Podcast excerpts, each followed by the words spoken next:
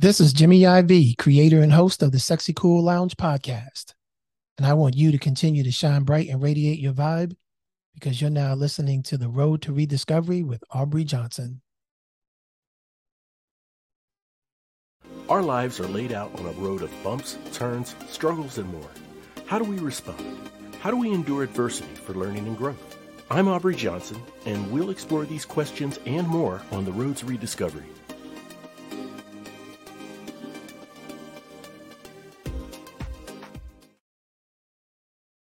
Hello, everyone, and welcome to another episode of The Road to Rediscovery. I'm your host, Aubrey Johnson.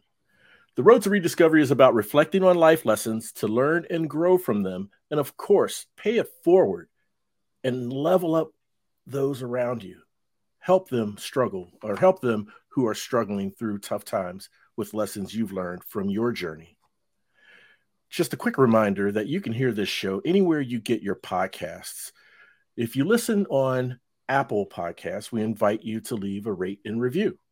Otherwise, we still love your feedback if you just shoot us an email at road to rediscovery podcast at gmail.com.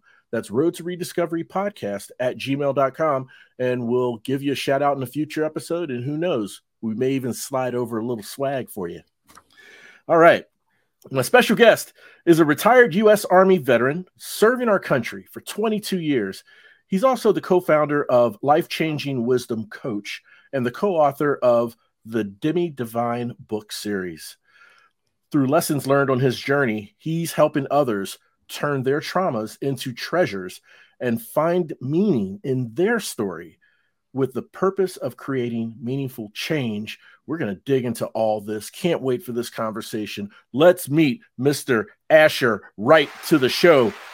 Asher, welcome to the show, man. It's so great to have you here. You got this thing on setup, brother. Oh my god, I love this. This is this is awesome. I'm watching you flexing, moving your flex right now, man. This is great. This is great. Oh, thank you, man. Oh, thank you so much. Yeah, I mean, you you got the whole you got the whole crowd cheering for you, man. We've been waiting for this conversation for some time. Yeah, oh. it's been a while. It's been a while. We set it up for a long time. Yeah. Yes, sir. Yes, sir. So first off, Asher, I want to thank you for your service. Okay. Um, I think we've talked in our preliminary chat a while ago that, you know, I, am not a veteran, but I am a, a, military brat. Both my parents served. And so, you know, um, just like most people, you know, those who serve in the military and their families have a special place in my heart.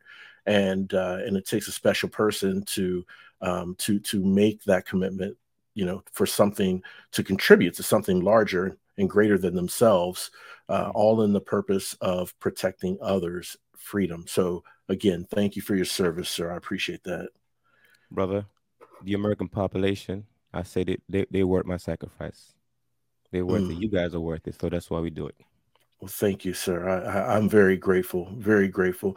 Now, look, before we get into this meat and potatoes, okay, of this conversation, all right, um, I got to ask you now, you were 18 when your family relocated from Jamaica to the United States. Is that correct? Yes, 18, almost 19. Yeah.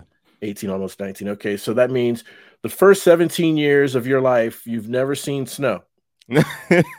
no, man. I guess what? No. When I, when I, when I first figure out how to enjoy it, I can't wait mm-hmm. for winter now. I love really. It. Oh, yeah. So, so what, what got you intrigued with snowboarding and, and having an interest in snowboarding uh, after 17 years of never seeing snow. Wow. Here's here's a story really quick. Okay. It was it was it was uh it was a thing. One of my my girlfriend at the time was like, "Let's go snowboarding," because she did snowboarding. She was like, "Actually, you should try snowboarding." Yeah. But here's a crazy thing, because I've been in the military. I used to I used to I used to I didn't like the snow. Right. Because you know in the military we didn't dress we dress kind of a certain way so we don't overheat. So you can feel it. You gonna feel a cold. I was like, man, yes, you so he was training out there and he, and he kind of sucked a little bit. I'm like, man, I don't like this snow. But yeah. once I started snowboarding mm-hmm. and I figured out how to dress for the snow and I started mm-hmm. having fun and playing in the snow. Now yeah. winter is fun for me. So I don't I don't ah. resent winter anymore. I love winter because each one of the uh-huh. seasons I kind of have some kind of hobby that I enjoy during the season. So yeah. either it's summer, spring, whatever, or you know what I'm saying? I have an enjoyment for it. So I look towards those seasons with a lot of enthusiasm. You know, so you have look for the winter. Yeah.